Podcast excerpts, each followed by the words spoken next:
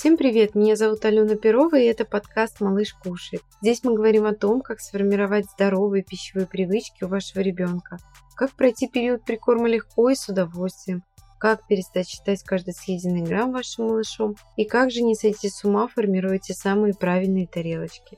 Со мной вы обретете спокойствие и уверенность в своих действиях, а ваш малыш – хороший аппетит!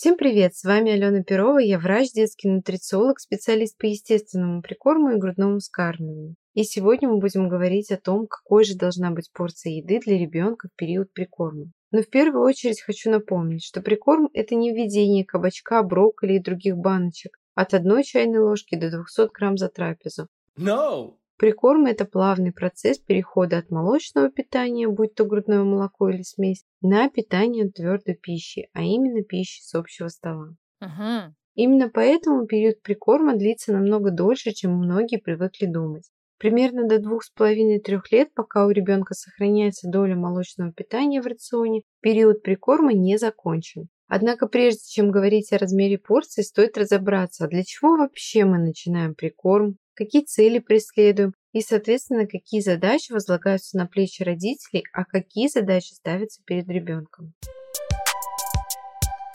У прикорма есть три цели. Первая – это физиологическая. Нам нужно изменить характер питания ребенка, потому что ребенок растет и ему требуется все больше и больше разнообразия питательных веществ. Вторая – это социальная. Ребенок должен научиться кормить себя самостоятельно. И третья – психологическая. Ребенку стоит познакомиться с культурой питания в семье, с поведением за столом и стать полноправным членом семейных трапез. И поэтому перед родителями ставятся следующие задачи.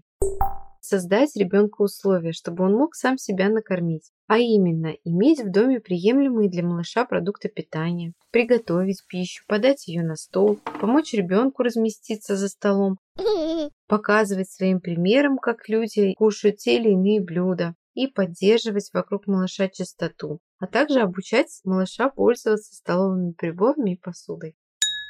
Вторая задача – это поддерживать пищевой интерес малыша. Вам нужно организовать совместные трапезы, ограничивать количество пищи для конкретных трапез, подчеркивать ценность еды и не выбрасывать пищу перед ребенком, ограничивать время трапез, также доступ к продуктам в перерывах между приемами пищи.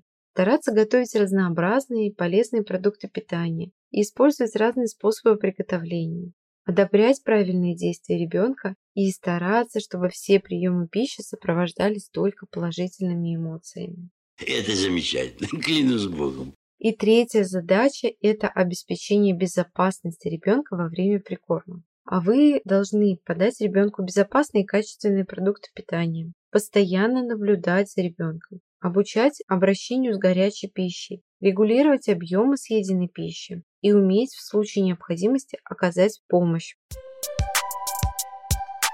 А что же возлагается на плечи ребенка? Ну, ребенок в первую очередь должен научиться доносить пищу до рта, жевать, выплевывать, если что-то не нравится. Для этого пары месяцев недостаточно, нужны каждодневные тренировки. Угу. Ребенку нужно познакомиться с разнообразными вкусами и рационом семьи, учиться пить из чашки, знакомиться с ложкой, вилкой и так далее. Когда мы поняли, какие роли и кто из участников всего этого замечательного процесса под названием прикорм выполняет, становится совершенно логичным, что количество пищи за каждую конкретную трапезу определяет только ребенок. А нам, взрослым, на первых порах даже нужно ограничивать прикорм. Сейчас объясню почему. Самом начале прикорма ребенок ест не потому, что он голоден, а потому, что у него огромный пищевой интерес. Он смотрит, как едят его родители и хочет подражать им. А вовсе не потому, что ребенку уже не хватает еды, как многие привыкли думать. Грудное молоко или смесь, они остаются основой рациона для детей до года. Прикорм он всего лишь дополняет и знакомит с новыми продуктами. Поэтому ограничения в количестве пищи, отличные от молочной, связаны также еще с тем, что в начале прикорма у ребенка еще недостаточно зрелый желудочно-кишечный тракт, и большие объемы пищи могут просто ему навредить. Ну а также ограничения связаны с тем, что нам необходимо сохранить пищевой интерес. Ведь пищевой интерес – это состояние непостоянное. И если ребенок будет получать большие порции однообразной еды, она ему просто-напросто надоест. Даю честное благородное слово. В естественном прикорме существует три этапа. Это адаптационный, этап энергетического прикорма и этап переходного питания. Количество пищи и максимальные объемы за сутки на разных этапах отличаются, поэтому давайте остановимся на каждом из них поподробнее. Адаптационный этап прикорма начинается от начала прикорма и до 8 месяцев. В некоторых случаях он может занимать чуть дольше времени и продолжаться до 12 месяцев. Каждый малыш сам определяет тот момент, когда он готов перейти на следующий этап. Например, у детей, склонных к аллергии или недоношенных детей, этот период прикорма может занимать как раз больше времени. На этом этапе ребенок только знакомится с тем, что едят родители. Объем порции может составлять буквально 1-2 чайных ложки за трапезу, а максимальный объем пищи, как минимум до 8 месяцев, не должен превышать 100 грамм в сутки. Родителям важно тормозить ребенка на этом этапе и не давать большие порции, так как это может навредить желудочно-кишечному тракту, а также привести к потере пищевого интереса, а соответственно и к отказу от еды. Этап энергетического прикорма начинается в 8-9 месяцев и длится примерно до 12-14 месяцев. А именно до тех пор, пока ребенок не начинает съедать за каждую основную трапезу энергетически значимое количество пищи, а именно всего лишь 2-3 столовых ложки за трапезу. При этом максимальный объем не должен превышать 200-250 грамм в сутки. В этот период ребенок уже начинает понимать, что еда за столом дает сытость, его желудочно-кишечный тракт адаптируется к пище, отличной от молочной, и ребенок начинает есть, когда он голоден, получает насыщение после того, как поел. Следующий этап – это этап переходного питания.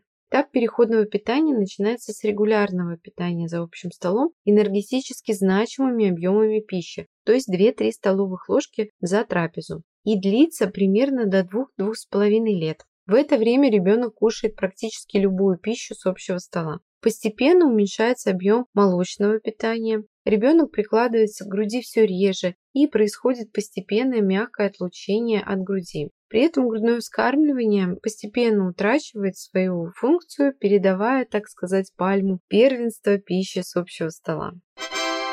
Но однако в этот период все равно я рекомендую ограничивать объем пищи не более 250 грамм за каждую трапезу. Оптимальнее для детей питаться небольшими порциями, но часто. Именно поэтому у детей после года появляются перекусы в размере от 1 до 3. Все зависит от вашего конкретного ребенка.